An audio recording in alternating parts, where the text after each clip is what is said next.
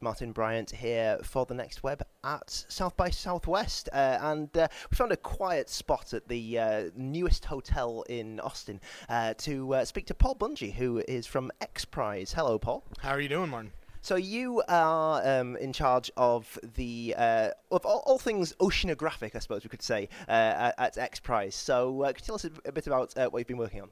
Yeah, so at X Prize we uh, we have these different grand challenge areas, and I get to uh, to be in charge of the oceans, which means prizes and all of the next prizes that are going to come from there. We've already launched two. We have one ongoing right now, and are planning on three more.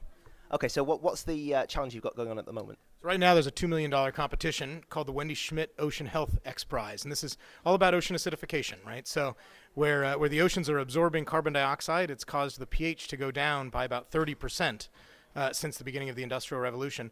But unfortunately, we don't really have the tools to measure how that's happening or where that's happening uh, in, in, in, in most of the world's oceans, deep sea, coastal environments. So this competition is to incentivize people to create those, those radical new sensors that will help us understand what's happening.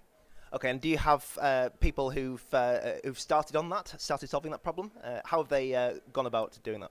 Yeah, so we, we launched this in 2013, and uh, there are three different stages that any teams that are competing need to go through. In fact, we had 77 that expressed an interest in competing, but only 23 teams were actually able to build a, a sensor, a device. These are not easy to make because they have to go down 3,000 meters under under the sea at the end.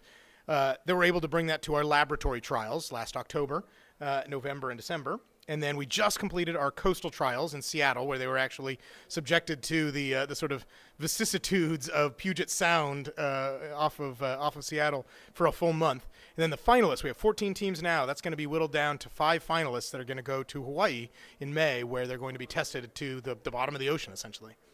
So how do you go about um, uh, putting one of these prizes together? Um, so uh, in this case, Wendy Schmidt is uh, is backing it, but um, uh, do you wait for somebody to come to you and say, I've got an idea for um, a challenge, or uh, does it come from you and then you go to find someone to support it? Yeah, the best example of that is is our ocean initiative, where we've said, look, there's a there's a lot of grand challenges in the ocean that need to be addressed. And we've got a vision of oceans that one day will be healthy, valued, and understood.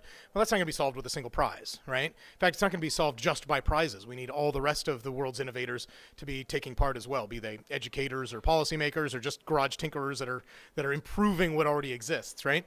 Um, so for us, what we do is we identify what the right prizes should be, right? What are the challenges that need to be tackled?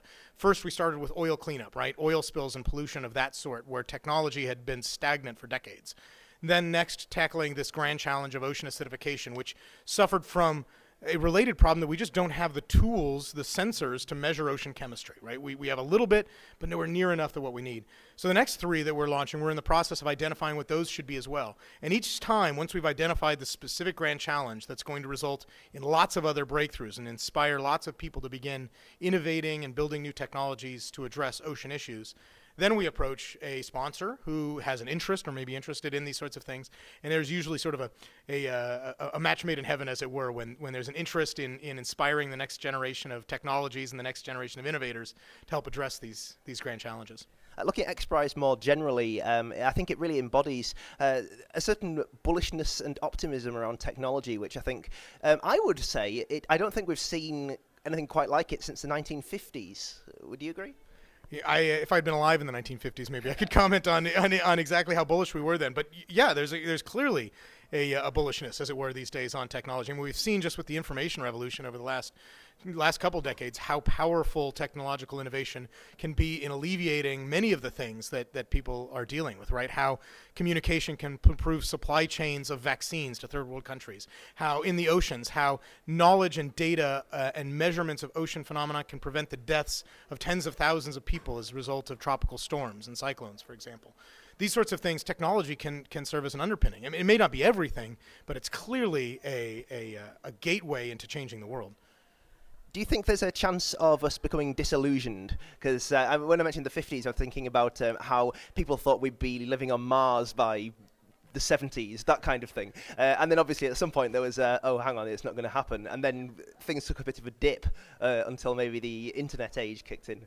Yeah, I, you know, I, I, I think, I think we, we, we, we run the risk, although I honestly, I think we're more mature now than we probably were then of becoming over reliant, right? Techno optimism moving into techno reliance on, on solving all of the problems. And that's certainly not something that we at X Prize believe in, right? Technology and breakthroughs of that sort may be a critical first leverage point, but the likelihood of that solving all of the world's problems is is low. That said, if you get it right and you incentivize the right breakthroughs, and there's something technological that happens along the way that can be democratized, accessed by by the globe's population, then that then that becomes empowering. And I think those are the types of technologies, things like the information revolution, right? Internet, uh, internet, and and everything else, and mobile phones and the like. That is empowering for addressing a whole suite of other issues. And I think it's there, right at that nexus. If we're able to find that sweet spot, as it were, between how technology enables us and empowers us to solve some of these problems, without believing that it's going to be the the end of all